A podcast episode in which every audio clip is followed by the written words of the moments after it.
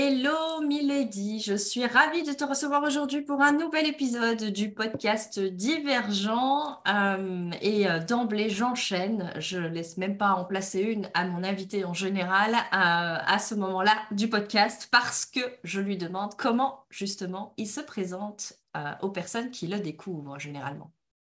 Eh bien, écoute, hello Sandra, je suis ravie d'être là, merci pour l'invitation. Et comment je me présente aux personnes ? Eh bien, je commence par mon prénom, tout simplement. Donc, moi, je suis Milady. Et ensuite, je dis que je suis une maman. Ça fait partie de mon identité aujourd'hui depuis 15 ans. Donc, je suis une maman de 4 garçons. Et en même temps, je fais plein de choses, en fait. Je suis juriste en immobilier. Je suis également coach pour les mamans qui travaillent. Et je les accompagne, en fait, à on va dire, trouver l'harmonie qu'elles recherchent entre leurs ambitions pro et leurs ambitions maternelles sans y laisser leur peau, comme j'aime dire. Voilà ce que je fais, entre autres. Et puis, je suis podcasteuse aussi. J'ai un podcast qui s'appelle Maman Active, justement à l'image de ces mamans que j'accompagne. Donc, dedans, je partage des stratégies, des méthodes, des ressources que moi-même, j'ai pu découvrir sur mon parcours de vie et qui m'ont beaucoup aidée à trouver ma propre harmonie et du coup je les partage parce que je suis convaincue que les bonnes choses sont faites pour être partagées. Voilà qui je suis en quelques mots. Écoute, il y a pas mal déjà de choses qui, je pense, qui résonnent avec des valeurs qu'on a en commun. Donc cette notion de justement pouvoir partager, le côté podcast, c'est justement une magnifique opportunité qui nous est donnée de pouvoir avoir un espace pour libérer la parole et pouvoir transmettre et partager. Donc top. Donc le podcast Maman Active, on le notera sûrement quelque part, c'est une évidence. Donc plusieurs casquettes, à la fois maman de 4 enfants quand même, donc respect. J'en ai un, donc et j'en suis déjà largement satisfaite. Donc tu disais aussi juriste, c'est ça ? Oui. Donc de formation et également coach. Donc ça te fait quand même pas mal de casquettes effectivement, de rôles, on va dire, avec lesquels jongler. Et c'est ce que j'imagine évidemment t'as donné l'élan au départ de chercher des ressources, des outils, des façons de faire pour avoir cette harmonie entre toutes ces facettes-là et l'équilibre que tu voulais garder dans ta vie. C'est bien ça ? Complètement. Ouais. Et oui, ça m'a bien challengée tout ça. Et moi, je suis une adepte du et pas du ou, tu vois. Ouais. Et donc, pour moi, je ne voyais pas les choses différemment. Je voulais être et maman et avoir une belle carrière. Et coach. Voilà, et coach. Et voilà. Donc, je ne me voyais pas choisir. Et donc, j'ai choisi de ne pas choisir, comme dirait une amie à moi qui s'appelle Ida. Et vraiment, du coup, ça demande tout de même, en vrai, d'avoir quand même certaines ressources, de chercher des solutions, parce que c'est clair que c'est possible, mais ce n'est pas forcément toujours facile. Il faut dire les choses comme elles sont. C'est possible. Mais c'est simple de choisir, mais pas forcément facile d'implémenter ce qu'il faut pour vivre cette simplicité-là. Complètement. Donc c'est assez intéressant. Je sens qu'on va bien s'amuser dans cet épisode. Je propose d'ailleurs, en parlant d'amusement, je propose souvent un jeu à mes invités en tout début d'interview également, qui est celui du portrait chinois. Donc grosso modo, l'espace d'un instant, Milady, je te propose de ne plus être toi, être humaine, mais autre chose. Qu'est-ce que tu serais dans ce cas-là et pourquoi ? Waouh, sacrée question. Mais l'image m'est venue de suite quand tu m'as dit ne plus être humaine. J'ai pensé à un animal. Okay. Et j'ai pensé à la panthère noire. Je serais une panthère noire, je pense, si je n'étais pas humaine. Et pourquoi ? Parce que déjà, elle est magnifique, la panthère noire. Elle sait se fondre dans son environnement. Elle protège ses petits à tout prix. Je serais une panthère noire pour ces valeurs-là qu'elle a et puis elle est discrète aussi tout en étant imposante rien que par son pelage, par sa prestance, par sa démarche aussi. Pour moi, c'est une reine de la forêt, la panthère noire. Et voilà. Ouais, la panthère noire. Ouais, ça me parle bien aussi. En plus, comme tu l'as décrit, donc il y a vraiment cette notion de j'ai envie de majesté qu'on a plutôt tendance à attribuer au côté lion, le plus souvent le roi de la jungle. Donc j'aime beaucoup cette façon que tu as d'amener, enfin, roi de la savane ou de la jungle, je ne sais plus trop. Et là que tu dis bah, reine de la forêt, le côté...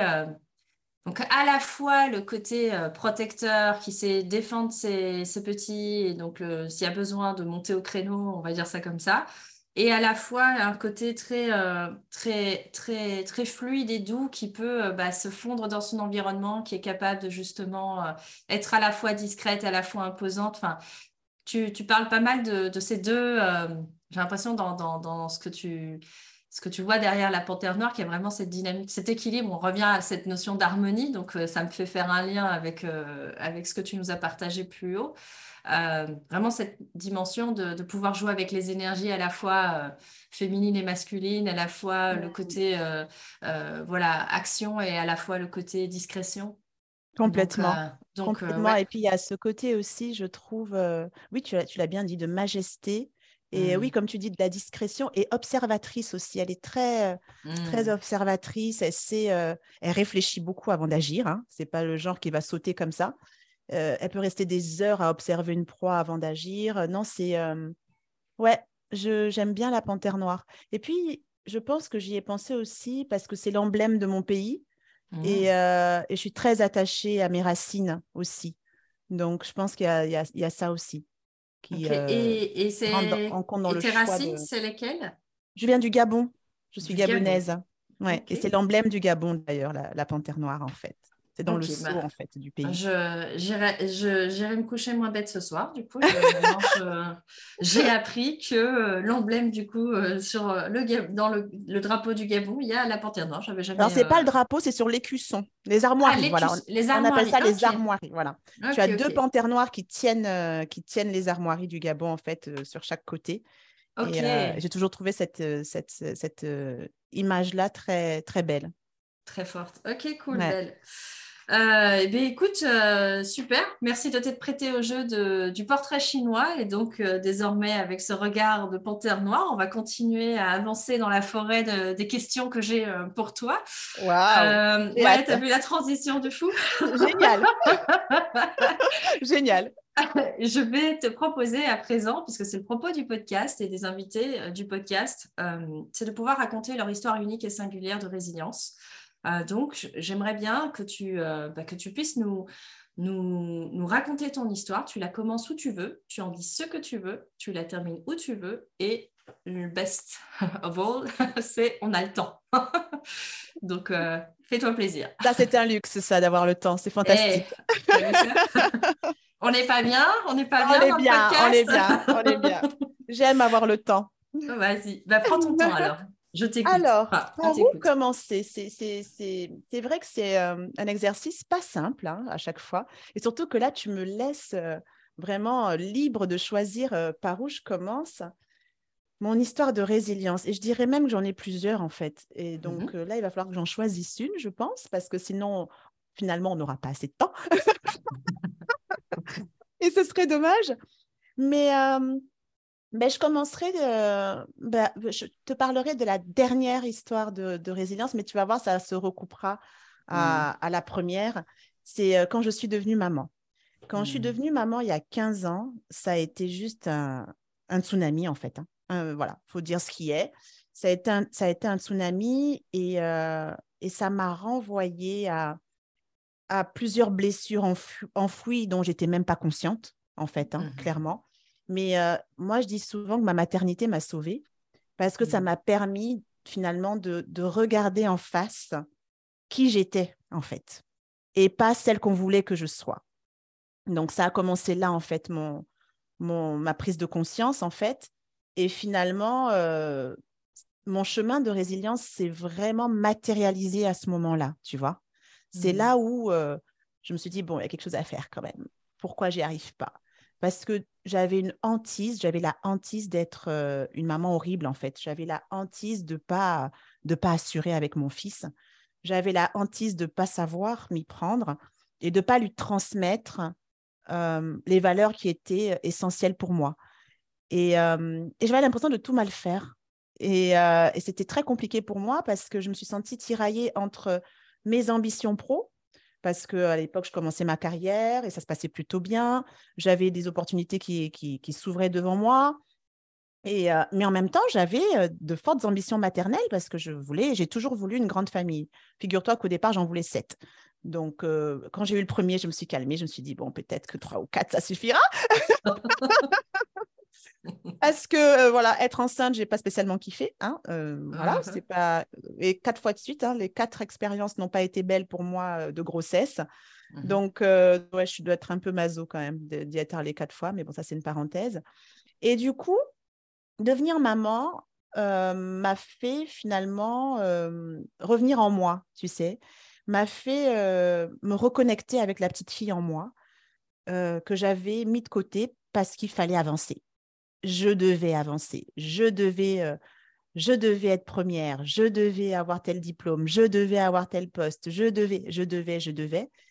Et là, ben, quand je suis devenue maman, je me suis dit, eh ben en fait, t'as rien accompli du tout, t'as rien compris du tout, et tout est à reprendre à zéro.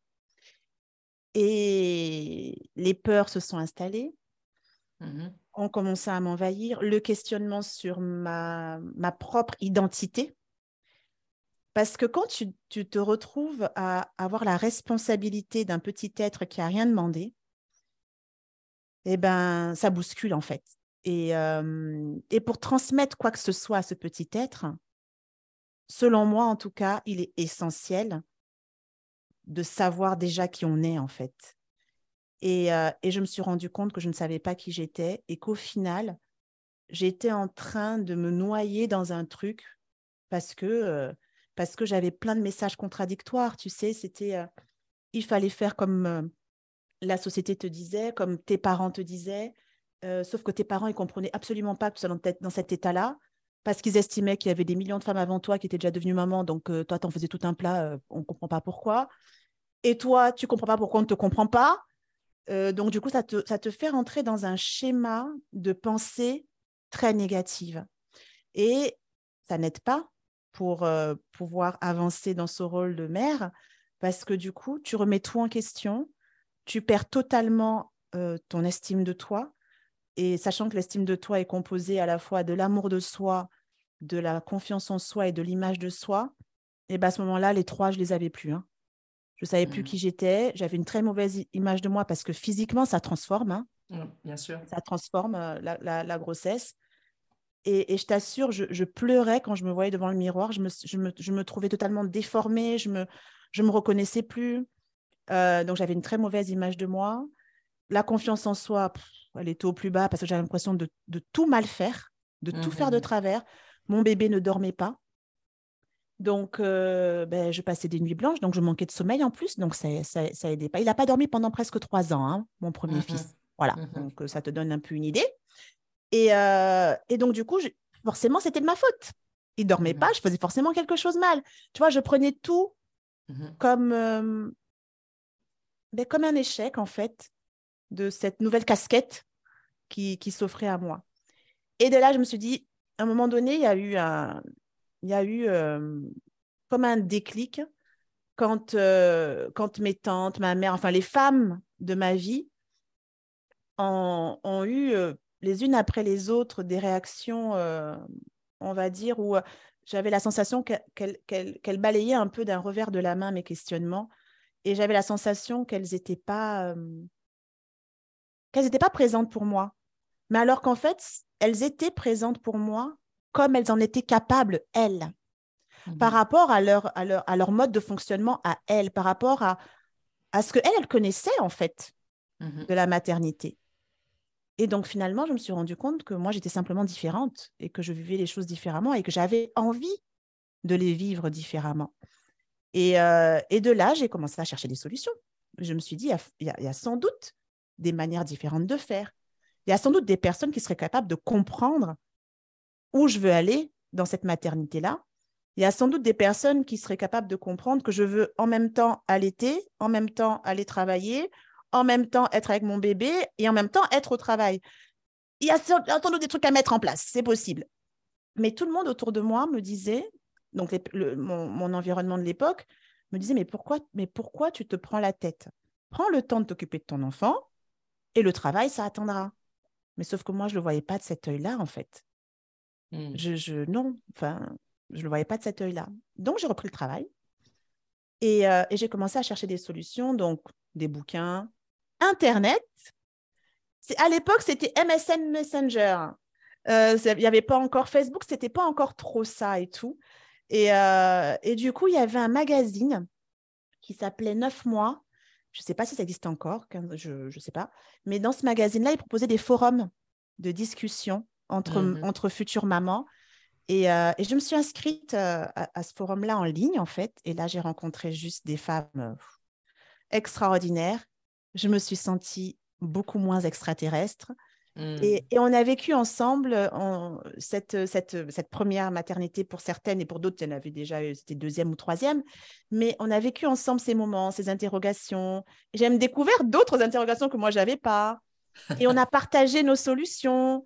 Et le fait d'être dans cette communauté-là, qui vivait la même chose que moi à l'instant T, m'a vraiment permis de me recentrer, en fait. M'a permis aussi de trouver d'autres manières de faire. M'a permis aussi de me rendre compte que ce que je voulais pour moi et mon enfant n'était pas impossible et que j'étais finalement, entre guillemets, normale.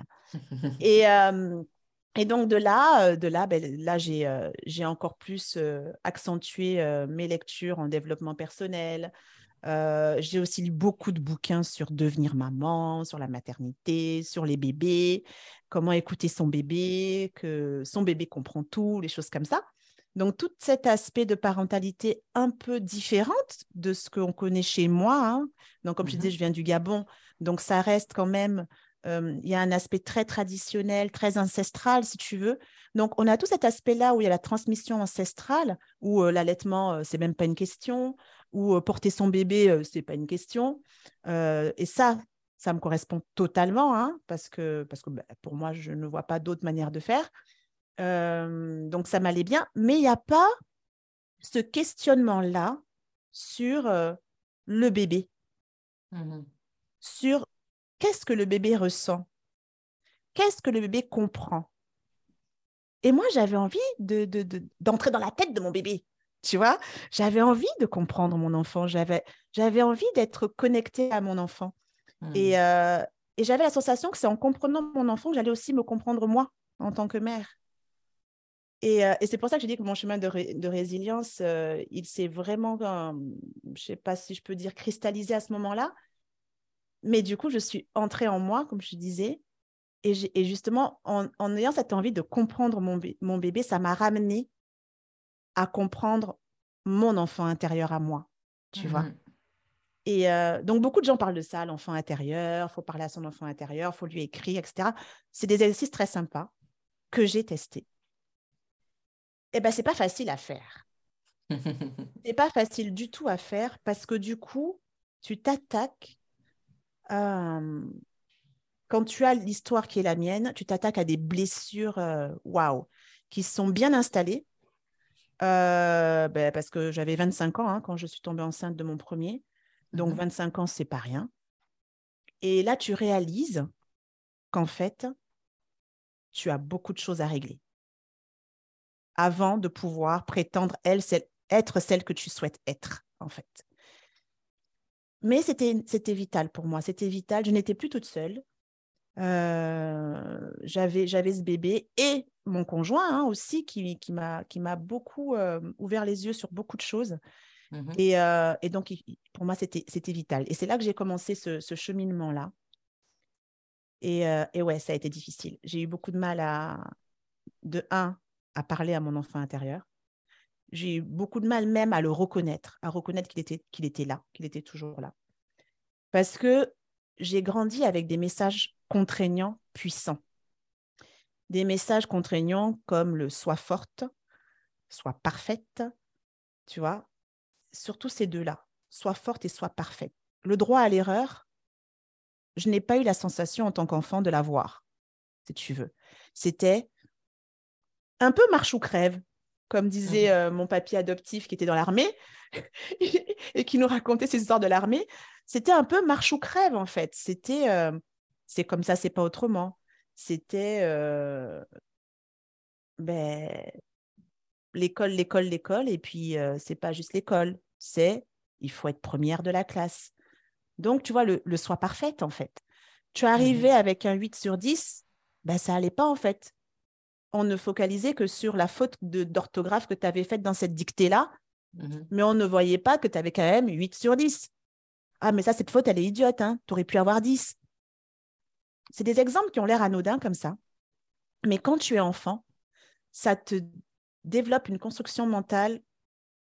Il est très dur après de déconstruire. Donc, tu te développes avec ça et tu as l'impression qu'il n'y a que comme ça qu'on peut faire les choses.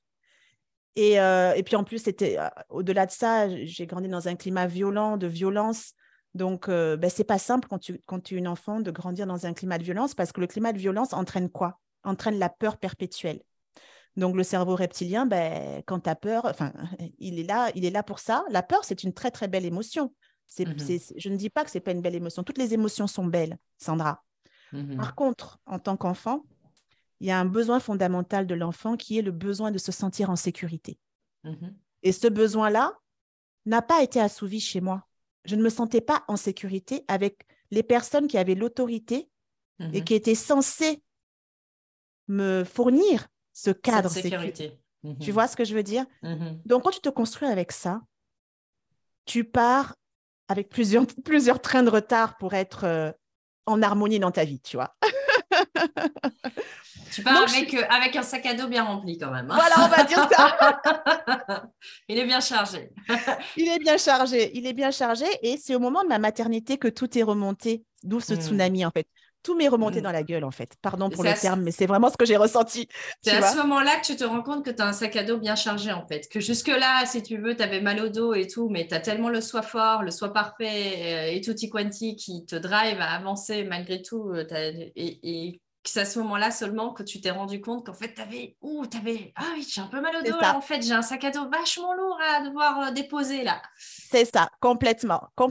Et c'est là où j'ai commencé à le vider. Petit bout par petit bout, comme je dis souvent aux mamans que j'accompagne, souvent quand elles ont un objectif à atteindre ou quoi, et qu'elles ont du mal et qu'elles se disent « Oh, mais je ne vais jamais y arriver, il y en a trop, il y en a de partout. » Moi, je leur dis « Mais comment on mange un éléphant ?»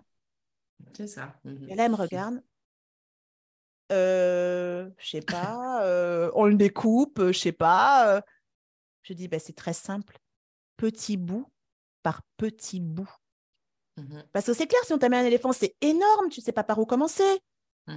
Mais si tu commences petit bout par petit bout, tu viendras à bout de cet éléphant, en fait. Tu vois? Moi, je parle beaucoup du plus petit pas possible, mais cette question de l'effet cumulé, vaut mieux faire 100% de 1% tous les jours, parce qu'au bout du compte, tu arriveras à tes 100%. Complètement. Le seul engagement à avoir, quelque part, c'est de 100% engagé sur ce qui est disponible là, à ce moment-là. Complètement. Ou alors, on appelle ça la méthode des petits pas aussi. C'est la méthode Kaizen, c'est pareil. C'est ça. Ça rejoint la même idée. Et c'est très puissant, ça. C'est très, très puissant. Encore faut-il accepter d'y aller petit pas par petit pas. Ne pas être trop impatiente et de se rendre compte de l'enjeu, en fait, derrière. Et que finalement, il y a des choses qui ne peuvent pas se régler comme ça, en claquant des doigts. Il y a besoin de temps. Il y a aussi besoin je ne sais pas si tu as pu expérimenter ça, mais de pouvoir permettre aux personnes de conscientiser aussi l'évolution. Parce que quand tu fais des petits pas, parfois tu as vite tendance, comme c'est des entre guillemets petites actions, elles perdent un peu de leur majesté, justement, pour reprendre le même mot que tu as dit, de leur superbe, parce que quand tu vas à la salle de sport pendant 3 heures, tu te sens la reine du monde. Mais si tu y vas tous les jours, tu fais 5 minutes de mouvement, tu as l'impression que tu n'es pas vraiment en train de faire du sport. Donc, du coup, ça ne vaut pas tout à fait. Est-ce qu'il y a aussi ce genre de biais-là avec les femmes que tu accompagnes, justement, complètement. Que si on ne les aide pas à mettre vraiment l'attention là où elles ont posé des actions, même entre guillemets petites, ces actions-là, au final, arrivent leur permettent d'avaler l'éléphant, comme tu disais. Mais complètement. Ouais. Et je les invite très régulièrement à prendre le temps de prendre conscience du chemin parcouru. C'est ça, ouais. Mais très régulièrement, parce qu'elles sont souvent, les femmes que j'accompagne, comme elles ont souvent une ambition très prononcée, autant professionnellement que pour leur rôle de maman. Donc, c'est des femmes qui sont souvent beaucoup dans l'action, ouais. Tu vois. Donc, elles ont du mal à s'arrêter, en fait. Et elles ont du mal à s'arrêter pour regarder ce qu'elles ont déjà fait avant de vouloir anticiper une nouvelle action. C'est Donc, ça. Je suis là aussi pour les accompagner dans ce... On se pose et on regarde le chemin parcouru. C'est super important. Et quand elles prennent conscience de ça, ça réduit aussi après leur charge mentale, ça réduit après leur stress pour le futur, tu vois. Et je les apprends aussi, au-delà du chemin parcouru, à revenir aussi beaucoup dans le présent. Les gens oublient que tout se passe au présent. Et ce n'est vraiment que sur le présent que tu as un pouvoir, en fait. Et si tu prends ton pouvoir au présent, tu construis forcément un avenir qui va te ressembler et un avenir qui va te convenir. Donc, je les invite beaucoup à ça, à revenir sur le présent et à prendre conscience de ce qu'elles ont déjà au présent. Donc, à rendre le présent parfait. Et même si la perfection n'existe pas, quand je parle de rendre le présent parfait, c'est vraiment ça, d'arriver à être présente au présent. Et dans ce que tu nous partageais par rapport à ton histoire, justement, ça me fait penser à... Bah, c'est exactement ça que tu as fait, quelque part. C'est qu'il y a un moment, il y a un déclencheur, le déclic, où tu ne te sens pas soutenue à la hauteur de ce que tu aimerais, en tout cas de la projection que tu as. Et on est bien d'accord que c'est une perception et que voilà, en tout cas, que ça ne correspondait pas à ce moment-là à ce que tu voulais expérimenter. Du coup, ce qui est intéressant, c'est que là, en l'occurrence, une femme d'action, tu as tout de suite cherché des solutions. Ok, ça me convient pas, où est-ce que je vais chercher? Les bouquins, tu tombes sur le forum et là tu trouves le fameux soutien qui est un tuteur de résilience magique. Tu te sens du coup accueillie, entendue, comprise. Et puis j'aimais beaucoup cette notion, bah, du coup finalement ça va, je suis normale, quoi. Ouais. On arrive à rentrer dans la normalité au sein d'un groupe où il y a un sentiment d'appartenance qui peut se construire dans un cadre où on se sent entendu, vu, écouté.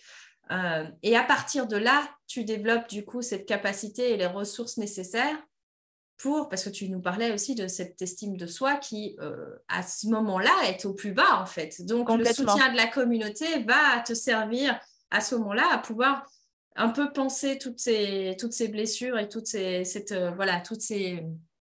réservoirs vides pour pouvoir les remplir un petit peu, aller chercher le fuel nécessaire. Donc, l'action est là, c'est aller chercher le fuel nécessaire pour avoir après, le courage, donc agir avec cœur, dans la racine de courage, le courage d'aller, comme tu disais, revenir à toi. Et je fais exprès de parler de courage, de le faire, parce que c'est tellement facile de ne pas le faire. Complètement. Et que tu disais, voilà, de pouvoir te recentrer, c'est ce qui t'avait permis de voir aussi d'autres manières de fonctionner, d'autres manières que ça rendait les choses possibles. Là, on rentre après. Enfin, souvent, j'ai l'impression que il y a la phase de résilience et juste derrière la phase de divergence où on voit tout le champ des possibles. Et alors là, du coup, c'est un nouveau champ qui s'ouvre. Mais dans le moment où on est dans la phase un peu dans le dur, tout a l'air fermé. Hein on est d'accord. Oui. Et donc là, tu vas chercher les ressources à l'extérieur et puis muni de ces ressources extérieures dans un premier temps, tu vas aller, tu disais, revenir à toi, aller rencontrer cette part de toi, cette fameuse enfant intérieure. Est-ce qu'elle existe vraiment? N'est-ce pas une légende urbaine? Si elle existe, je te confirme. Je l'ai rencontrée et aujourd'hui, je lui parle encore tous les jours. Yes, exactement. Et donc, c'est vrai que c'est intéressant parce que c'est aussi ce que tu disais. Je pense que ça demande à un moment donné aussi d'être… justement, il y a plein de possibles. Et tu pourrais être rattrapé par, on va dire, le côté rationnel, de dire, oui, c'est quoi cette histoire de commencer à parler à mon enfant intérieur, mais on va arrêter les you-you là tout de suite, arrêtons de fumer la moquette, les enfants. Un truc bien pragmatique, qu'est-ce que je dois faire? Et ce que je trouve intéressant dans ce que tu nous as partagé, c'est que tu as mis ce scepticisme, c'est ce que je vais appeler presque le scepticisme intelligent, tu vois, c'est sceptique, mais je vais quand même appliquer parce que des fois que ça marche, de toute façon, encore j'en suis. Hein, c'est exactement ce que je me suis dit, mais on dirait que tu étais avec moi ce jour-là, quoi. Non, mais je vois bien. J'ai facile à me mettre dans la peau des autres. Donc j'imagine bien donc, ce moment où tu te dis, où tu appliques. Et comme tu dis, à ce moment-là, eh ben, c'est vachement inconfortable quand même. Donc, à ce moment-là, tu revis une deuxième épreuve, j'ai presque envie de dire, parce qu'il y a la première épreuve qui se joue plus à l'extérieur, on va dire, et puis là il y a une autre épreuve qui demande à révéler l'héroïne qui est en toi, j'ai envie de dire aussi, mais qui est plus un voyage intérieur à ce moment-là. Et comment tu as fait pour retrouver les ressources, parce que tu aurais pu très bien te dire, tu me dis voilà, te confronter à tous tes messages contraignants, de voir ça, enfin, souvent, l'ego, à ce moment-là, il va dire « Ouais, c'est bon, vas-y, lâche. » Mais il l'a dit, hein. Mon ego l'a dit, et c'est pour ça que je dis que ça a été très, très difficile, parce que ça a été même douloureux, en fait. Ça a été même douloureux de rentrer comme ça en moi, et l'ego m'a dit « Mais qu'est-ce que tu te prends la tête ? C'est fait, avance, t'as un bébé à t'occuper, t'as un mari génial qui t'adore, et puis, tu as une vie à construire, tu as un super boulot. Qu'est-ce que tu es en train de te prendre la tête, là ? Arrête de te poser autant de questions, nom du Dieu. Arrête de te poser autant de questions.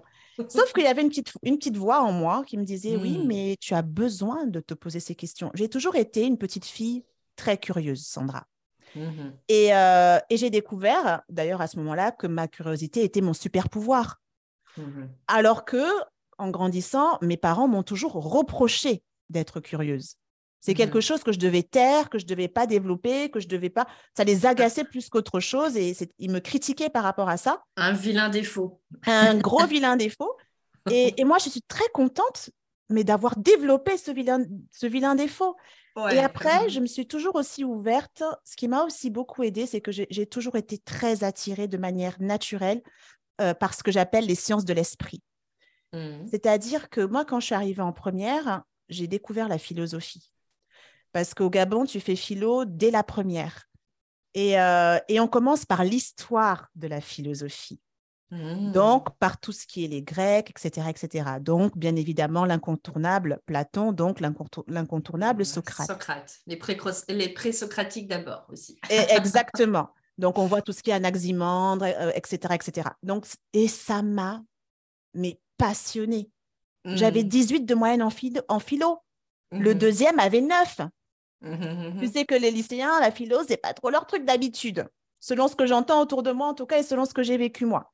Mais moi, déjà, il y a deux choses. J'aimais la matière, j'aimais ce que j'apprenais, j'aimais à quel point ça m'ouvrait un champ des possibles incroyable. Et j'ai eu un prof aussi extraordinaire et ça compte.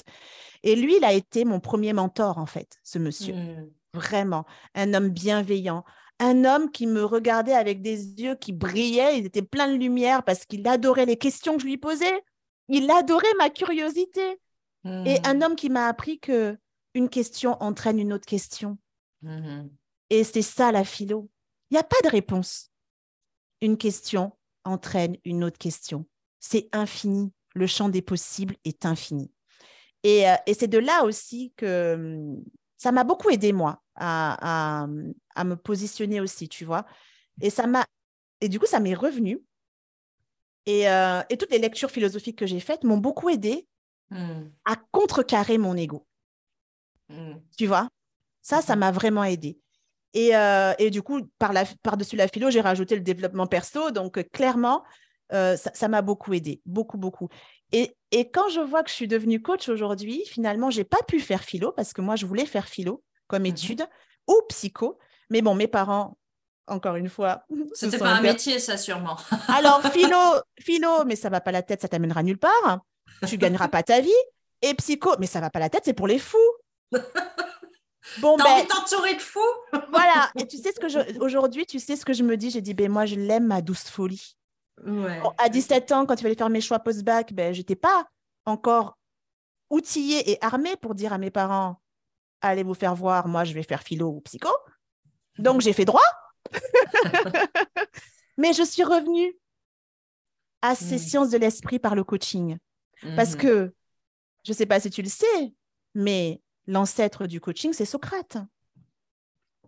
Ah bah, les questionnements. La maïotique, c'est exactement ça le coaching. C'est la base du coaching, en fait. Et donc, quand je reviens à ça, je me dis, ben voilà, j'ai allié finalement tout ce qui m'a toujours drivée depuis mon adolescence, en fait. Et je suis à ma place. Donc, pour revenir à mon chemin de résilience, ça m'a aidé, ça, tu vois, cette curiosité. Ça m'a aidé à contrecarrer mon ego et à rentrer en moi. Et du coup, j'ai commencé ce travail sur moi, d'abord toute seule, parce que j'avais honte encore d'en parler. J'avais honte de dire autour de moi que je ne me sentais pas bien. J'avais honte de dire que je ne me sentais pas construite. J'avais honte de dire que je me sentais malheureuse. Mmh. Surtout que pour les gens, je n'avais aucune raison de l'être. C'était le tableau parfait. Évidemment. Donc, ça rend les choses, et c'est quand même quelque chose qu'on voit, enfin, en tout cas, que j'entends aussi énormément de personnes qui vont quelque part cocher toutes les cases, tu sais, cette notion de, bah, écoute, on attend à cet âge-là que tu aies obtenu tel diplôme, tel machin, tel bazar, à cet âge-là que tu sois à tel endroit dans ta carrière, dans ta vie perso, etc. Et en fait, tu arrives à un stade où tu as coché toutes les cases et donc tu te dis, bon, ben, depuis les conventions de la société extérieure, en fait, j'ai juste pas le droit de me plaindre parce que j'ai coché toutes les cases. Donc, j'ai la réussite qui n'est pas accessible à tout le monde, etc., etc. Je me suis donné les moyens, je me suis construite comme ça, etc., etc. Donc, il y a une forte fierté là-dessus, mais à nouveau, pour reparler un peu de ces deux énergies dont on parlait avec la panthère, là, ça me revient, c'est ce côté. Mais à hauteur qu'on a cette fierté sur le fait d'avoir accompli toutes ces choses dans la liste, à la même hauteur, on expérimente la honte à partir du moment où on sent qu'en fait, on est en décalage complet par rapport à cette réussite projetée qui n'est pas notre propre définition intérieure de la réussite, en fait. Complètement. Et c'est ce que moi, j'appelle le diktat sociétal. Ouais. Et c'est le diktat sociétal, entre autres, qui m'a fait créer Maman Active, le podcast. C'est le diktat sociétal qui m'a donné envie de devenir coach aussi, en me disant c'est plus possible,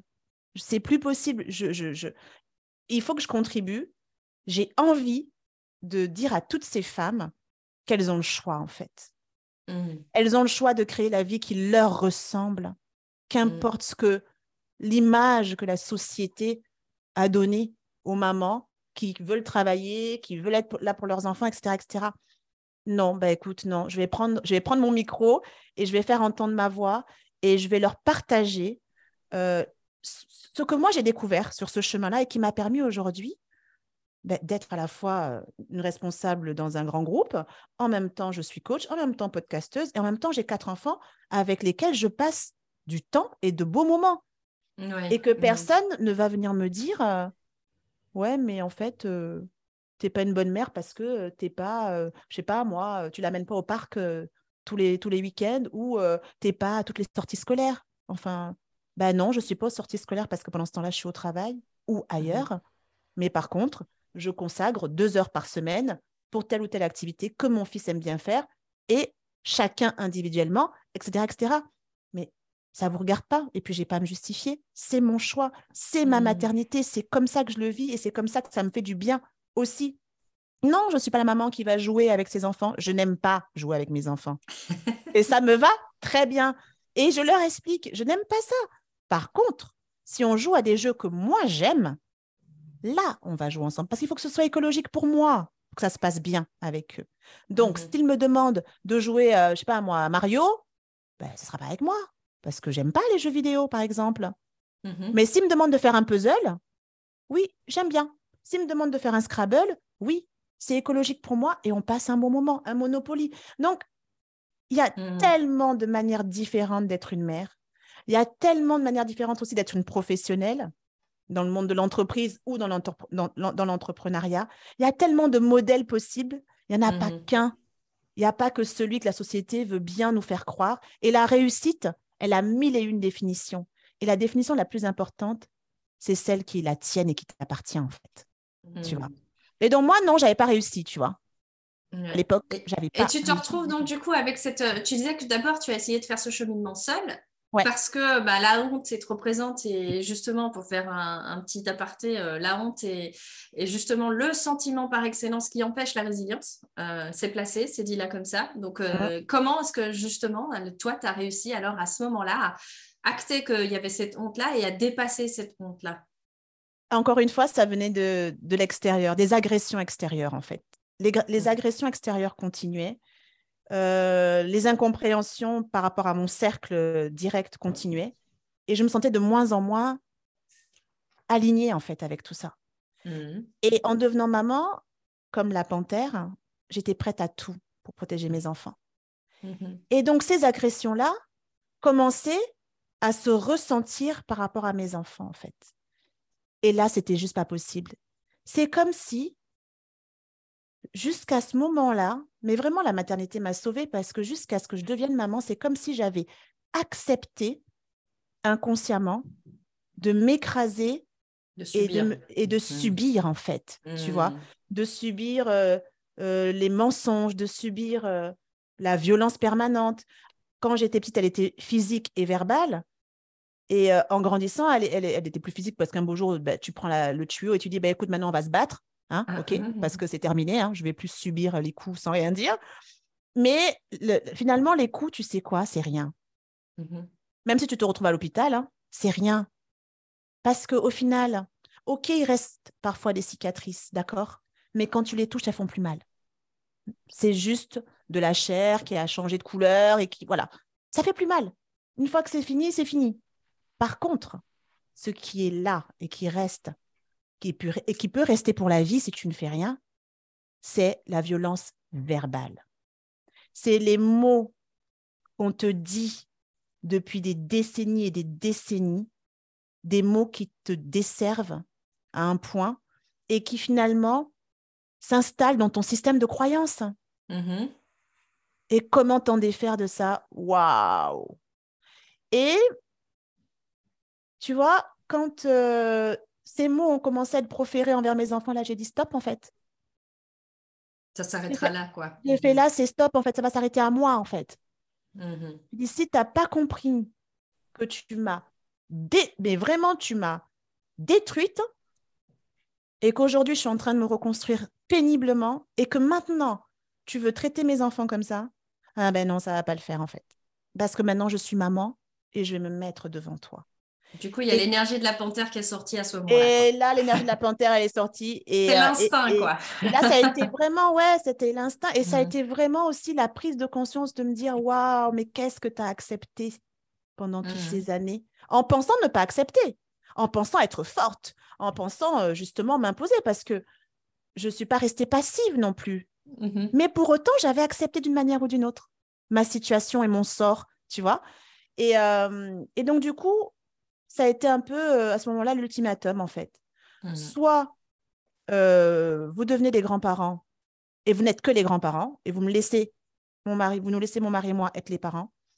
Et j'attends de vous ça, ça, ça, ça, en tant que grands-parents. Si vous n'êtes pas capable, ben, vous ne nous verrez plus. Voilà, ça a été ça. Et, poser des limites, quoi. J'ai posé des limites. J'ai enfin réussi à dire non. C'est ça, poser un cadre. Et savoir dire non. Tu vois?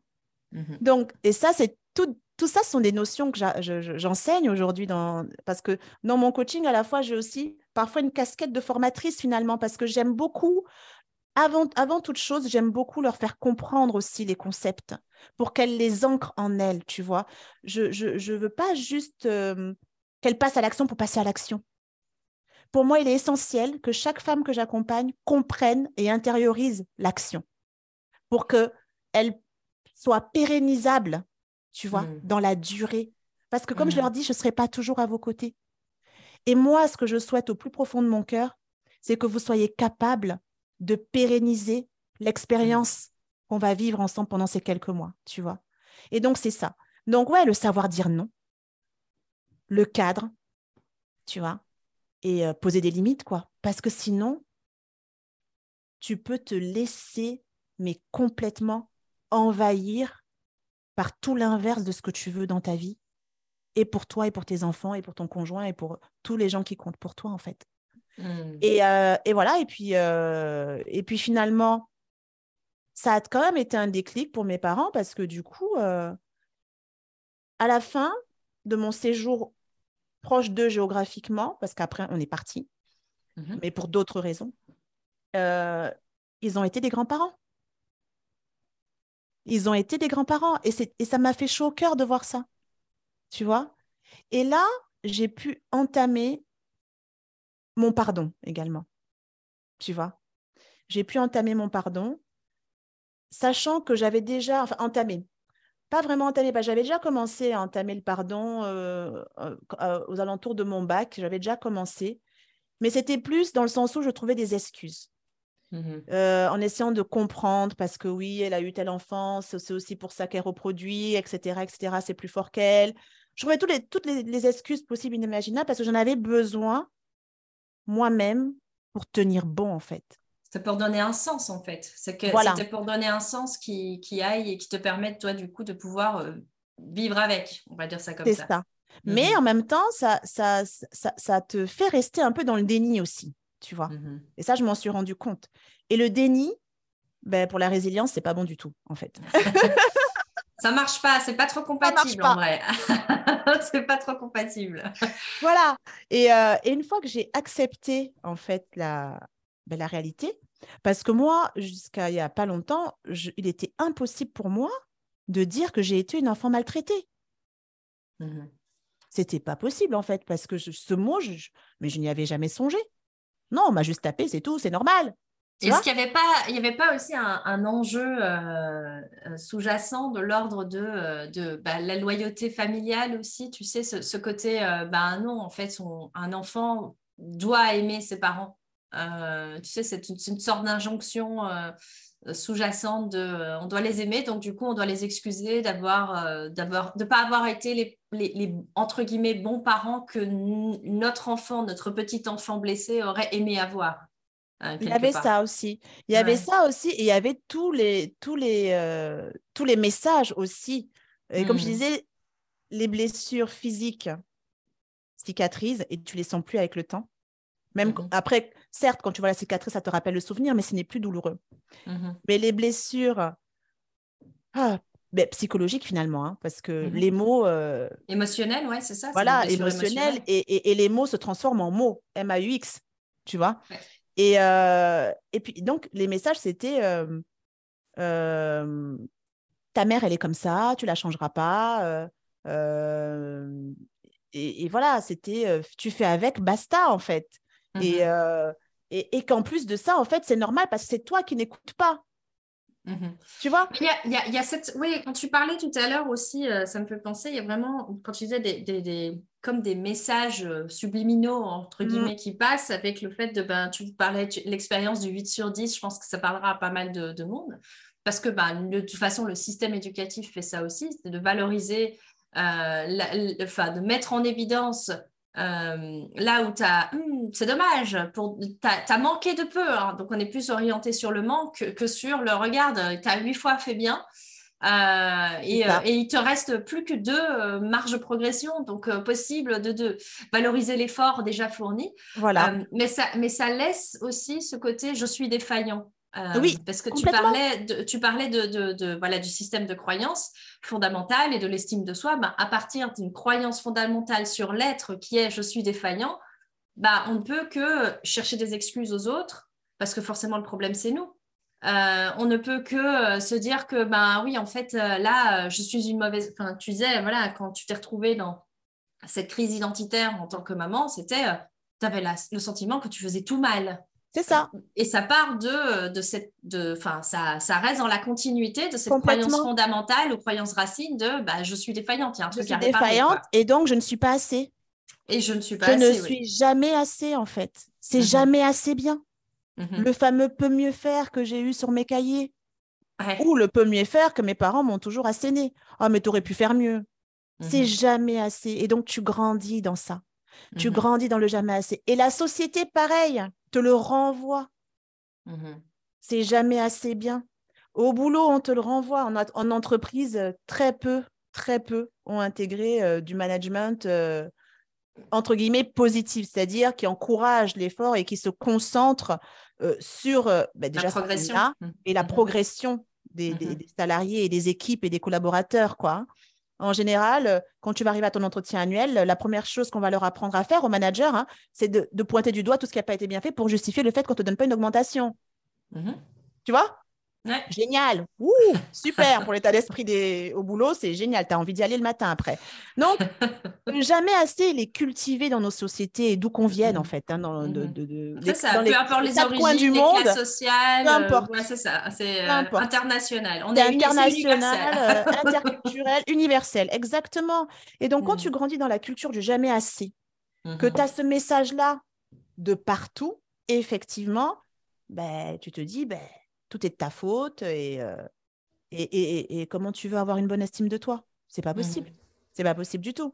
Donc voilà, donc du coup, il y a eu ce moment où j'ai posé mes limites et j'ai dit stop, qui a été salvateur aussi. Et ce moment aussi où j'ai finalement commencé vraiment à travailler sur le pardon. Et finalement, ça m'a pris quand même... ça fait à peine 6-7 ans. On est en 2022 ?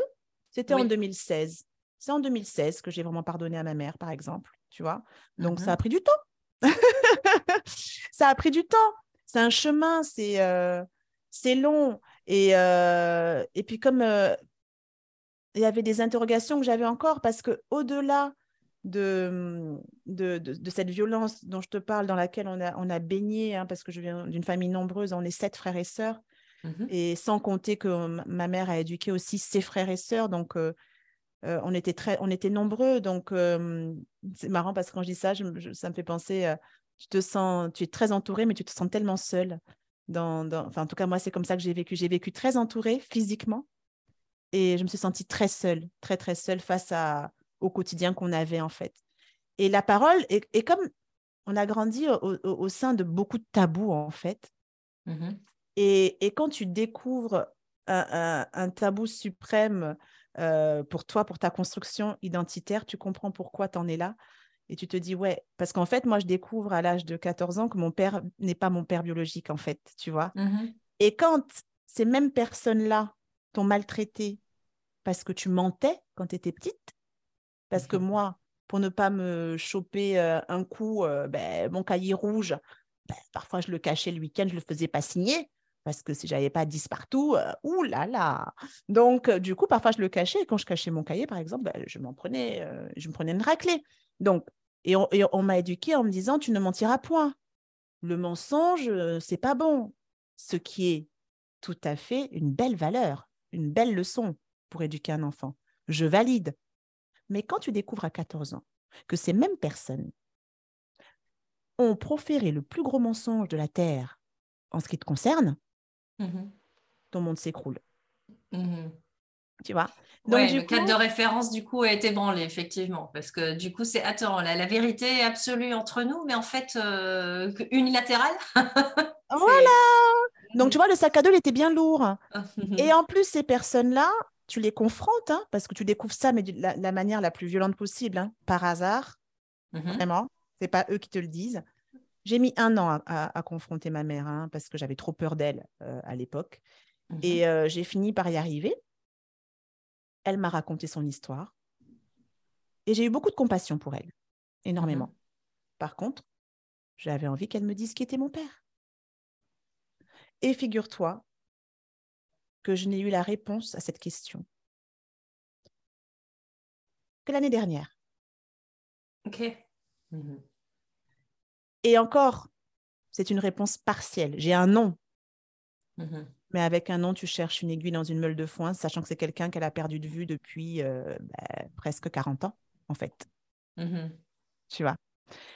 Donc, mon chemin n'est pas totalement terminé pour cet aspect-là. C'est pour ça que je disais au début de l'épisode, de l'interview, que j'ai plusieurs chemins de résilience. Il y a plusieurs chemins. Celui-là n'est pas tout à fait terminé, mais c'est en cours.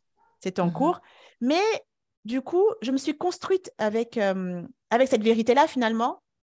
Donc, je suis très contente de l'avoir découvert parce que ça m'a permis de vraiment comprendre qui j'étais, de comprendre aussi ma différence, en fait. et de comprendre pourquoi je n'étais pas toujours comprise. Tu vois ce que je veux dire? Donc, même si je n'avais pas plus d'infos que ça, rien que le fait de savoir que j'avais un père quelque part, ça m'a aidée. Ça m'a aidée dans mon chemin. Ça m'a aidée aussi dans le pardon pour ma mère. Et ça m'a aidée aussi à la voir telle qu'elle est vraiment, à ne plus trouver d'excuses, en fait. Tu vois? Vraiment. Et quand tu acceptes, quand tu es dans l'acceptation de ce qui t'est arrivé, quand tu es dans l'acceptation de l'autre de manière inconditionnelle, là, tu es sur ton chemin de résilience, en fait. Tu es dans ta vérité, en fait. Tu vois? Et du coup, après, c'est un chemin qui est long, qui est sinueux. Et moi, j'ai choisi de ne pas le faire toute seule. Donc, comme je disais, j'ai commencé toute seule. Et à un moment, tu arrives à un plafond de verre, en fait. Ouais, okay. Et là, pour dépasser ce plafond de verre, il est essentiel de se faire accompagner par les bonnes personnes.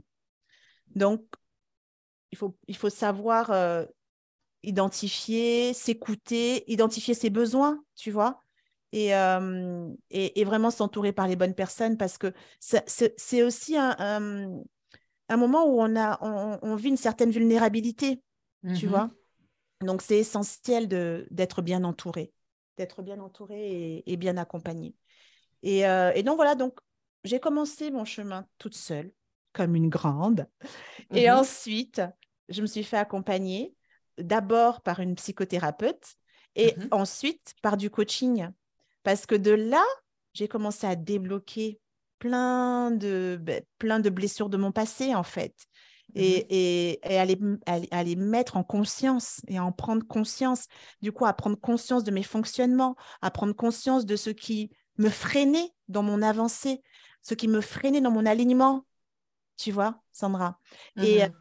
Et de là, en prenant conscience, je me suis libérée émotionnellement aussi. T'imagines, je me suis donné le droit de pleurer. Un droit que je ne m'octroyais pas. Ah bah, avec un soi fort, soi parfait. Voilà, t'as tout compris. C'est du péché, là. C'est difficile, on va dire ça.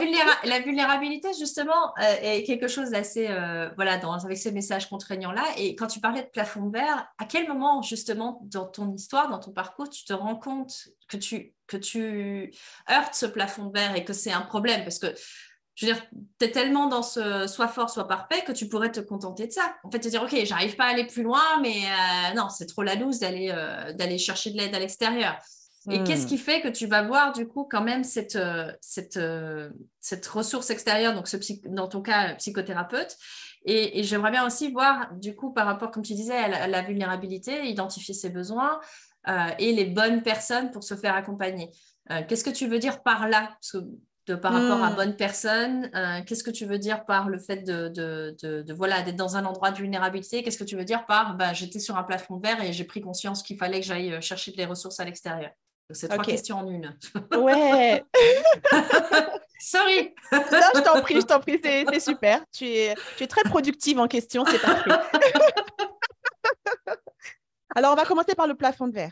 D'accord. Le plafond de verre, clairement, ça a été quand un jour, une grosse boule de feu, c'est comme ça que je l'ai vécu, hein. Une grosse boule de feu s'est emparée de moi en partant du bas-ventre. Et en remontant jusqu'à sortir par ma bouche. Une boule de feu que j'ai nommée violence. Donc, la violence vécue s'était installée en moi et était en train de m'envahir, en fait, par rapport à mes enfants. Et quand je me suis vue, j'ai dit... Oh mon Dieu, je ne veux surtout pas être ma mère. Pitié, je ne peux pas faire ça. Je ne peux pas faire ça. Comment reproduire une telle ignominie pour moi? Parce que ça m'a tellement détruite, quoi. Non, je ne vais pas détruire mes enfants, mais ça ne va pas. Non. Et c'est là où le plafond de verre. Je me suis rendu compte que j'avais atteint un plafond de verre, que je n'y arrivais pas toute seule et que je n'arriverais pas toute seule parce que c'était plus fort que moi, Sandra. C'est ça, ouais. Le fameux plus fort que moi. C'était imbibé en moi, en fait. Je ne voulais pas ça, mais ça se produisait. Donc, le jour où j'ai tapé mon fils de 2 ans et demi, j'ai dit « Non, ce sera la première et dernière fois en fait. » Je ne veux pas ça dans ma vie. Je ne veux pas cette violence dans ma vie. Et là, je me suis dit non, il faut chercher, il faut passer à un niveau supérieur en fait. C'est important de régler ça maintenant. Oui, c'est devenu urgent de trouver une solution là maintenant parce que tu voyais à quel point ça pouvait impacter dans ta réalité présente. On parlait tout à l'heure du présent. Du présent, tout à fait. Et que c'était un bagage du passé quoi, et qui pouvait du coup déterminer le futur et qu'il était important là au présent d'agir du coup. Complètement. Donc, première chose que j'ai faite, j'ai d'abord dit à mon mari, écoute, c'est toi qui donneras les fessées, dorénavant, s'il y en a à donner. Moi, non. Délégué. Parce que, voilà, j'ai délégué. Voilà, très important, l'art de déléguer, d'ailleurs. J'apprends à faire ça aussi à mes mamans actives. Donc, je lui ai délégué ça parce que j'avais totalement conscience que j'étais incapable de gérer cette violence, en fait. Donc, je suis plutôt fière de moi parce que le travail fait toute seule m'avait déjà permis d'accepter ma réalité, même si elle n'était pas glorieuse. Okay. M'avait permis de me regarder en face en fait. J'étais pas du tout dans le déni, tu vois, par contre, sur qui j'étais et sur ce dont j'étais capable. Et donc du coup, j'avais commencé déjà à déconstruire le fameux sois parfaite. Tu vois, et le fameux sois forte aussi. J'avais déjà commencé à le déconstruire en acceptant finalement mes défaillances. C'est ça. Tu vois. Donc et ça c'est essentiel aussi quand on vit des traumas. Quand on vit des choses comme ça qui sont quand même assez lourdes à gérer pour un enfant, dans l'enfance, je veux dire, et même dans l'âge adulte, hein, ça peut être très compliqué. Et c'est super important, la phase d'acceptation. C'est une phase essentielle, en fait. Elle est difficile, hein, franchement. Ça, inconfortable, mais comme tu disais, à partir du déni, on ne peut pas construire la résilience. On ne peut pas, ce n'est pas possible, en fait. Avec le déni, bah, tu tournes en rond. C'est un serpent qui se mord la queue, en fait. Tu vois ? Et ouais, cette phase d'acceptation m'a permis justement bah, de briser ce plafond de verre et d'aller chercher. Donc, du coup, je vais répondre à ta deuxième question. Qu'est-ce que j'entends par les bonnes personnes ? Les bonnes personnes. Les bonnes personnes, c'est celles qui te font écho. C'est celles qui, en même temps, te confrontent, en fait, aussi. C'est celles qui... te permettent d'avoir des prises de conscience. Mais c'est aussi celles avec lesquelles tu sens une énergie, en fait, une bonne énergie, une énergie qui te porte, tu vois. C'est ça, les bonnes personnes. Je donne un exemple. Quand j'ai cherché un professionnel de l'accompagnement type psy, ben, j'en ai fait plusieurs. Déjà, je me suis renseignée auprès de personnes que je connaissais qui étaient déjà dans ce parcours. C'est-à-dire aller demander conseil à des personnes qui sont déjà passées par là où tu as envie d'aller. Ça, c'est la première chose pour trouver les bonnes personnes. Ces personnes-là pourront t'aiguiller et déjà, tu réduis le risque d'aller vers des solutions qui peut-être ne te correspondraient pas ou qui ne seraient pas adaptées à ton besoin, si tu veux. Ensuite, avec ces conseils-là que j'ai pu récupérer, qu'est-ce que j'ai fait ? Ben, j'ai testé. C'est ça. J'ai pris une première séance. Tu testes, en fait. Et je me suis écoutée. Très important. Ne pas entrer dans un cheminement comme ça en oubliant de s'écouter. Et notamment, cette petite fille. Cette petite fille-là, elle me disait, « Ce dont j'ai besoin, c'est que tu m'aimes. » J'ai besoin d'amour en fait. Et donc, quand je suis allée chercher un psy, je suis arrivée à la séance. Bon, moi, je suis là pour m'aimer. Apprenez-moi à m'aimer, accompagnez-moi. J'ai besoin de m'aimer parce que j'en peux plus de ne pas m'aimer. Donc, du coup, quand tu arrives comme ça et que tu sais déjà ce que tu veux travailler, que tu sais ce que tu veux, ben, en face, il y a quelque chose qui va se passer. Et tu vas ressentir, il y a une énergie qui va se passer et tu vas savoir si c'est pour toi. Donc, moi, j'ai fait un psy qui ne m'a pas convenu et, avant de trouver la bonne. Et j'ai trouvé la bonne grâce à quoi ? Grâce au fait aussi que j'ai identifié que tous mes mots, M-A-U-X, avaient pris leurs racines dans mon enfance. Donc, j'avais besoin de quelqu'un qui maîtrise l'enfance et l'adolescence. Donc, j'ai pris une psychothérapeute spécialisée dans l'enfance et l'adolescence, mais qui suivait aussi des adultes. Mmh. Et bien, bingo, c'était la bonne. Hein. C'était la bonne et grâce à cette psychothérapie, j'ai vraiment pu enfin m'aligner à qui je suis et à retrouver enfin un des piliers de l'estime de soi qui est l'amour de soi. Mm. Vraiment. Et aujourd'hui, quand je travaille ces piliers-là avec mes coachés, clairement, je sais de quoi je parle. Mm-hmm. Je sais de quoi je parle parce que je les ai tous travaillés. Parce qu'en complément du coup de la psychothérapie, la psychothérapie m'ayant ouvert encore plus mes chakras, comme j'aime dire, ça m'a amenée à continuer à développer cette fameuse curiosité. Donc, j'ai approfondi mon développement personnel, j'ai commencé à me former et notamment, je me suis formée en psychologie positive et puis je me suis formée à l'école des femmes inspirantes avec Ida notamment. Mm-hmm. J'ai fait ma formation de coach. J'ai fait plein de trucs en fait qui étaient tous alignés avec la femme que j'étais et la petite fille que j'ai toujours été. Mmh. Et en fait, alignés comment ? Alignés dans la curiosité et alignés dans la transmission. Mmh. Et j'ai toujours eu ce désir de contribution, j'ai toujours eu ce désir, j'ai toujours dit, apporter ma petite pierre à l'édifice. Et c'est d'ailleurs pour ça que j'ai commencé ma carrière dans la diplomatie, parce que je voulais travailler aux Nations Unies, je voulais développer le Gabon, j'avais, waouh ! Bon, jusqu'au jour où j'intègre la fonction publique internationale aux affaires étrangères et que je me rende compte que c'était beaucoup trop corrompu pour moi, mais bon, voilà, c'était ce qui sous-tendait mon action et qui a toujours sous-tendu mon action, c'est la contribution. C'est ton genre de j'aime bien parler de fil d'Ariane, on a tous, oui. On n'a pas tous, mais en tout cas certains types de profils peuvent se juger, se condamner parce que on vit de plein de choses, comme tu disais, des et partout, et puis on nous dit que non, on peut pas, il faut choisir, et choisir c'est renoncer. Donc oh là là, ça devient compliqué. Et puis à un moment donné, de voir que à certains endroits le chemin qu'on croyait qui était chaotique, qui n'avait aucun sens, je disais ouais, j'ai fait de ça, puis j'ai fait ça, puis en fait j'ai changé, donc du coup je suis inconstante, je suis pas capable d'être passionnée par quelque chose pendant très longtemps, faut que je change trop souvent, etc.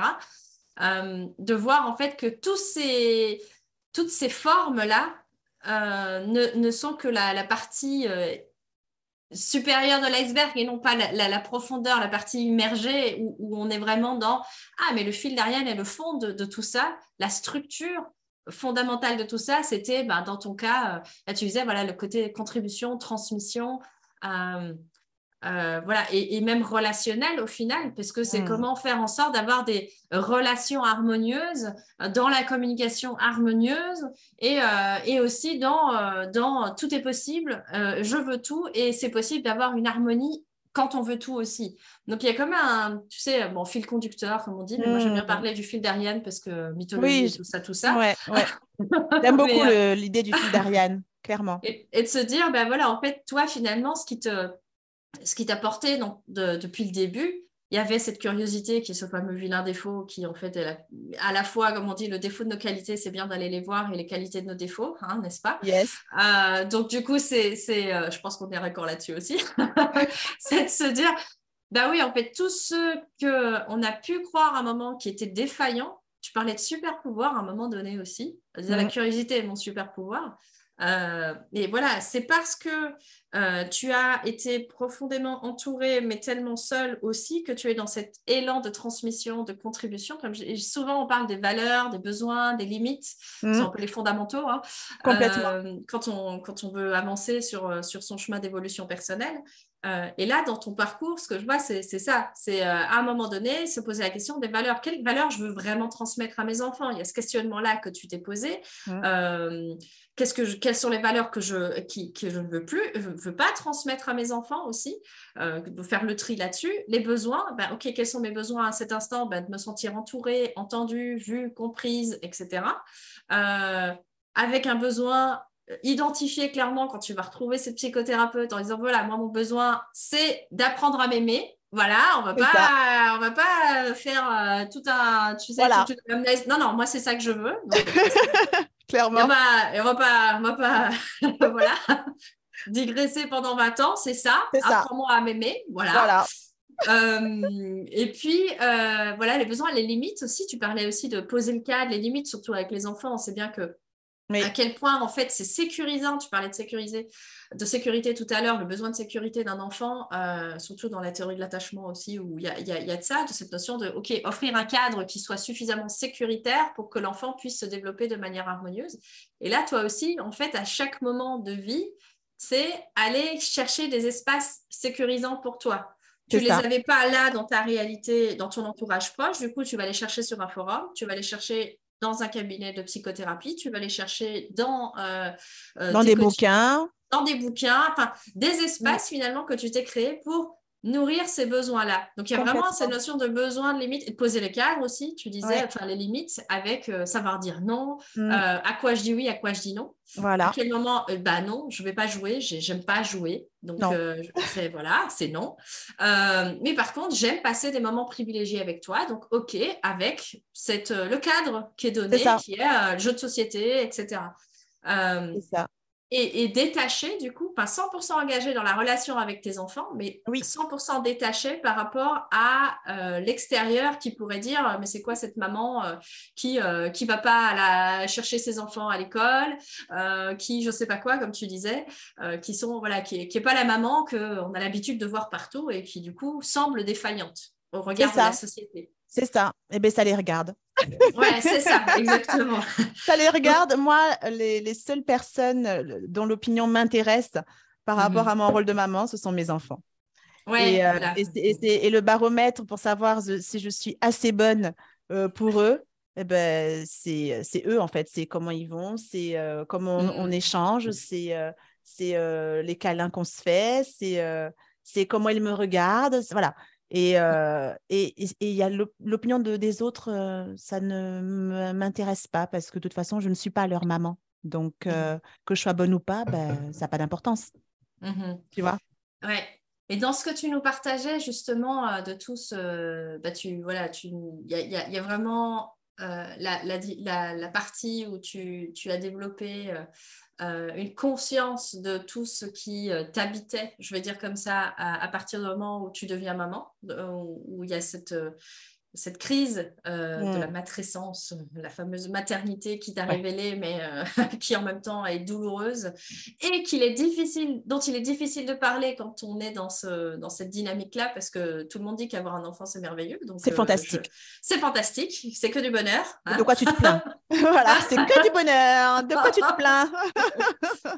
Et donc, du coup, il y a cette crise identitaire-là, le cheminement que tu as fait avec un cheminement sur l'amour de soi, enfin l'estime de soi au global, et j'aime beaucoup justement que tu aies précisé que l'estime de soi, c'est un grand chapiteau où on reprend l'image de soi, l'amour de soi et la confiance en soi, qui sont trois choses différentes et qu'on a tendance à faire un petit amalgame. Donc, j'ai bien aimé que tu amènes ça aussi pour les auditeurs. Et justement, après, tu as amené cette notion de pardon, on peut aller jusqu'à un certain endroit seul, bien sûr. Il y a des ressources, enfin, à notre époque, en tout cas, des ressources, il y en a. Voilà, tu as dit, et même il y a X années, quand tu es sur Messenger, tu arrives à trouver des ressources. Et puis, il y a les livres, il y en a depuis voilà, c'est ça, depuis la nuit des temps. Depuis la nuit des temps. Ouais. Et là, tu arrives à ce moment où tu vois le déclencheur ultime pour te faire accompagner, qui est ta réaction où tu dis non, là, ça va s'arrêter avec moi, ce truc-là, cette violence-là. Et donc, tu passes le cap de te faire accompagner, tu arrives à trouver les bonnes personnes pour toi, avec ce que tu nous as défini comme ta stratégie à toi de réussite, sélectionnée, on va dire, qui est de dire, je vais déjà me renseigner auprès de personnes qui ont déjà fait le chemin ouais. Que moi j'ai envie de faire, puis tester, voilà, y a rien de tel que tester, et puis être, bah, tester en étant au clair avec ses besoins, parce que comme Exactement. Tu disais déjà à la base, bien définir pas... son besoin. Ah, exactement, c'est, tu ouais. arrives déjà avec cette demande de « apprenez-moi à l'amour de soi ». Et ouais. à partir de là, tu sens, tu ressens, tu dis, tu t'écoutes pour voir s'il y a cette alliance thérapeutique qui peut se mettre en place finalement avec la personne que tu as choisie ou qui a été mise sur ton chemin, selon les perceptions ouais. des uns et des autres. Et au vu de tout ça, j'aurais bien envie de te proposer, comme on en discutait tout à l'heure, cette notion de… y a pas mal de choses qui ont été évoquées, mais quels seraient les grands apprentissages de sagesse que tu aurais envie de, justement de transmettre pour respecter ces valeurs communes que nous avons toutes les deux de transmission et de partage? Quels seraient les apprentissages de sagesse que tu aurais envie de tirer de ton histoire, de ton vécu, pas d'un bouquin, etc. On a bien compris. Ici, on parle vraiment de ce qui t'habite, de ce qui t'anime, de ce qui te compose. Toutes les facettes de tes personnalités. Voilà, qu'est-ce que tu aurais envie de partager comme pépite, j'ai envie de dire, à nos auditeurs? Alors, des grandes leçons que moi j'ai tirées de mon parcours, c'est qu'il est super important, première chose, en tout cas selon moi, selon ce que moi j'ai vécu, je trouve que la première chose, il est important d'identifier le problème, en fait. Et l'identification, que ce soit du problème ou de l'objectif, parce que souvent, on parle du problème, on parle des objectifs, mais on prend pas le temps de les identifier vraiment, tu vois.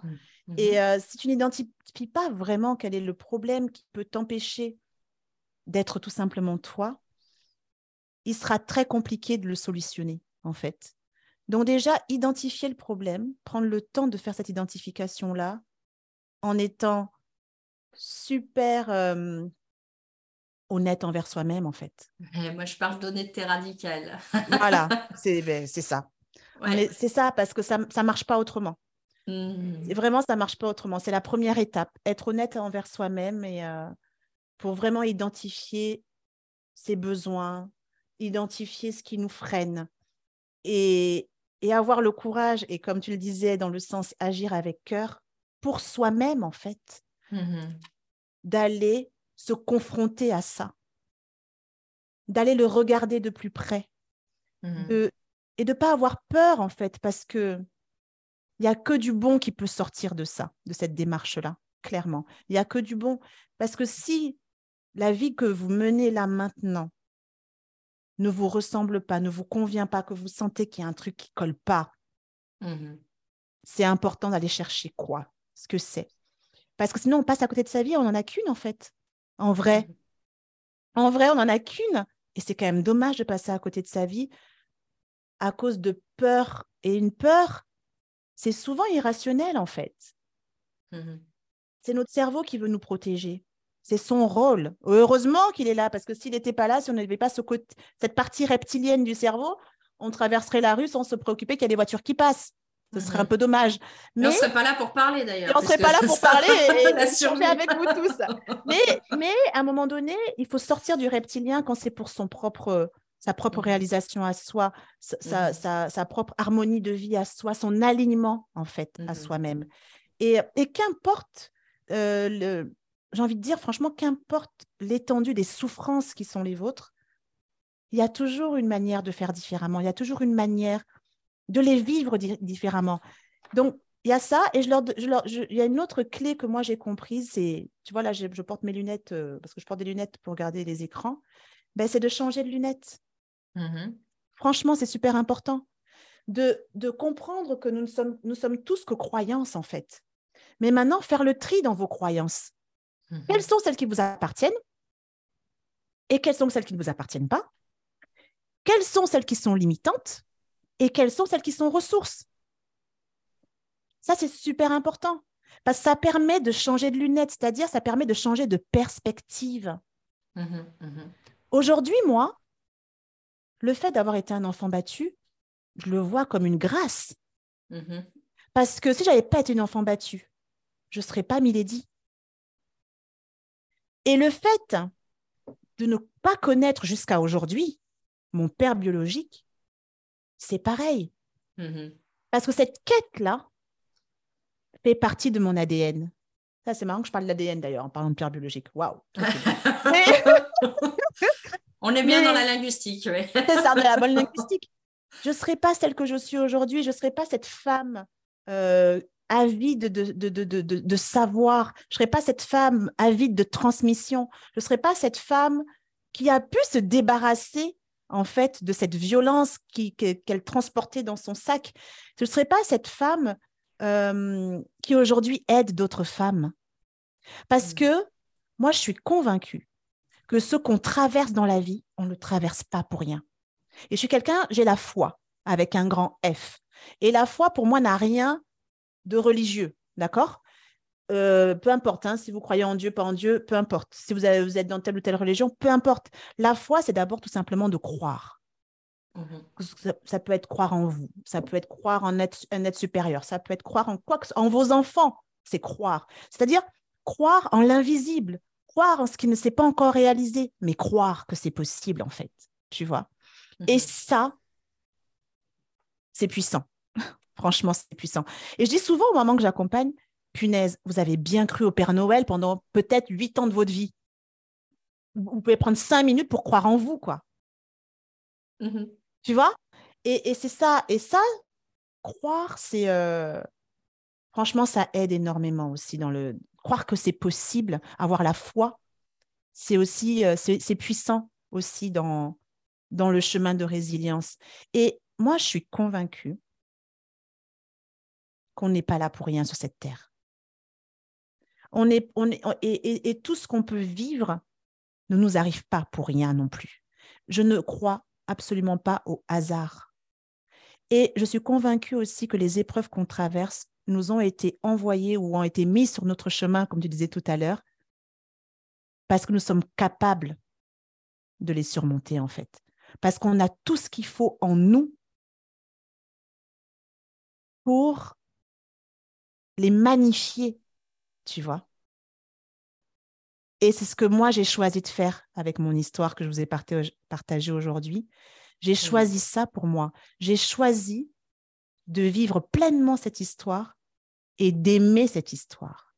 Et d'aimer cette petite fille qui a vécu cette histoire. Et bon Dieu, qu'est-ce que je m'aime aujourd'hui. Je me kiffe, sans prétention aucune. Je me kiffe. Et c'est un beau cadeau à se faire, finalement, en fait. Je pense que c'est le plus beau cadeau que je me suis fait à moi-même. Ouais. De partir sur ce chemin-là, qui n'est pas, comme tu disais, c'est un chemin qui était vital. Tu as dit plusieurs fois le mot vital à un moment donné dans ton histoire. C'était devenu vital pour toi. Et déjà d'avoir cette conscience-là, tu vois que ça devient genre non négociable. Il y a plus d'autre option en fait que celle d'aller traverser l'inconfort de revivre certaines blessures du passé, de changer de paire de lunettes, de garder cette foi, de croire à quelque chose qui n'est pas encore là, mais qu'on sent possible au fond de nous finalement. Et d'être dans cette honnêteté radicale dont tu parlais aussi, de pouvoir identifier, au fond, c'est quoi la cause profonde, pas la première réponse qui nous vient comme ça. Et même par rapport à ça, l'honnêteté radicale, je ne sais pas ce que tu en penses, mais on a aussi une limite par rapport à ça, parce que c'est difficile de voir nous-mêmes où ça coince parfois, parce qu'on est tellement dans notre prisme, dans notre façon de voir le monde, que c'est limitant dans un sens, de pouvoir vraiment identifier exactement c'est où que ça se situe, on va dire ça comme ça. Et d'où l'importance, comme tu disais, à ce moment-là, le plafond de verre, il est là. C'est qu'on n'est plus en mesure de pouvoir voir. Qu'est-ce que j'allais te dire ?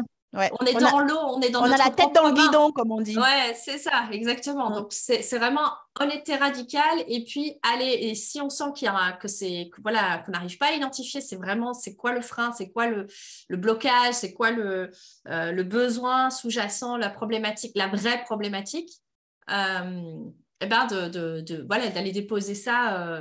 de faire accompagner. De se faire accompagner pour pouvoir aller un peu plus loin. Ça fait gagner un temps fou. Et honnêtement, je le recommanderais jamais assez, en fait. Il n'y a aucune honte à demander de l'aide, en fait. Mmh. Aucune, au contraire. C'est vraiment un acte d'amour pour vous-même, d'aller demander de l'aide. Et l'accompagnement, selon celui qui vous parle le plus. Mais c'est quelque chose qui vous fait gagner un temps fou, qui vous permet aussi, en fait, d'aller encore plus loin, en fait. D'aller encore plus loin. Et honnêtement, franchement, moi, aujourd'hui, je suis coachée en permanence, hein, selon X ou Y projet que j'ai, parce que ça me fait gagner un temps fou, ça me fait gagner en efficacité, ça me fait gagner en productivité, ça me fait gagner en créativité. Je réalise des choses que je ne pourrais pas réaliser si je n'étais pas accompagnée. Je ne pourrais pas les réaliser dans ce timing-là, j'ai envie de dire, tu vois, et de cette manière-là aussi, parce que grâce au coaching, ça me permet aussi d'aller au-delà de ce que je tu vois, au bout de mon nez, là, comme on dit, de voir plus loin que le bout de mon nez aussi, tu vois, et d'aller et de me révéler à moi-même chaque jour, en fait, parce que moi, je suis convaincue que rien n'est figé, tout est mouvement. Donc, on est mouvement perpétuel. Milady qui te parle aujourd'hui, Sandra ne sera pas la même Milady au mois de janvier. C'est évident. Tu vois ? Donc, quand on prend conscience de ça, qu'on peut être celle qu'on souhaite être en passant à l'action, en se faisant accompagner sur les sujets qui nous plaisent, sur ce qu'on veut mettre en place, sur les projets qu'on veut mettre en place. Mais franchement, ça rejoint la philosophie avec mon prof en première. Le champ des possibles, il est illimité, tu vois. Et moi, c'est cette vie-là que j'aime. C'est cette vie-là qui me fait du bien. C'est dans cette vie-là que je me sens à ma place. À une époque, je ne comprenais pas comment c'était possible de faire autant de choses en même temps. Et justement, ça m'a interpellée quand tu as dit tout à l'heure que la société peut te renvoyer l'image de quelqu'un d'instable. Quand tu vois mon CV, j'ai eu 5 carrières, tu vois, en 20 ans. Donc, et c'est pas fini. Je prépare ma prochaine carrière. Mais aujourd'hui, je suis contente et j'en suis fière. Et je sais aujourd'hui que c'est une richesse incroyable. Tu vois ? Alors qu'à l'époque, quand à chaque fois je changeais, ben, je me disais, oh, franchement, t'as toujours pas trouvé ce que tu veux faire. Il serait peut-être temps que tu te stabilises. Et là, parce que c'est ça qu'on m'avait mis dans la tête. Ben non, en fait. Ben, je peux être juriste, j'ai pu être diplomate, ben là, après j'ai pu être juriste, après j'ai pu être assistante, comment on appelle ça, de vie là, pour les personnes âgées, puis j'ai pu faire ceci, j'ai pu être agent immobilier indépendant, j'ai pu… Et ben aujourd'hui, ben, je suis podcasteuse, je suis coach, et demain, je ne sais pas ce que je serai. Et toutes ces expériences-là ont enrichi ma palette de couleurs, en fait. Je me vois comme un vrai arc-en-ciel. Tu vois, et j'aime ça et quand je vois ce que ça m'apporte, tout ce que j'ai pu à la fois traverser et ce que j'ai pu vivre aussi, les belles expériences que j'ai pu vivre, quand je vois comment aujourd'hui ça nourrit mes coachings, comment ça nourrit mes partages quels qu'ils soient, hein, même dans la vie courante, comment ça nourrit mes échanges interpersonnels, je me dis, ouais, ma vie mérite d'être vécue. Et oui, j'aime ma vie, en fait. J'aime ce que j'ai aujourd'hui. J'aime mon présent, en fait. Tu vois ? Et ça me donne envie de te poser une dernière question qui est, qu'est-ce qui t'anime, du coup, profondément aujourd'hui ? La contribution. Ouais. Ça, okay. C'est quelque chose qui m'anime, mais waouh, ça me met en énergie, ça me met en joie. Ça donne du sens à chacun de mes actes, la contribution et la transmission. Donc, que ce soit avec mes enfants, que ce soit avec les gens qui m'entourent, ou que ce soit avec les femmes que j'accompagne, ou simplement celles qui me suivent sur les réseaux. Hein. Parce que comme je leur ai dit, hein, je ne fais pas ça pour que vous preniez tout un coaching avec moi. Non. Si vous souhaitez prendre un coaching avec moi, prenez-le. Je serai là pour vous avec un grand plaisir et j'y mettrai tout mon cœur et toute mon énergie.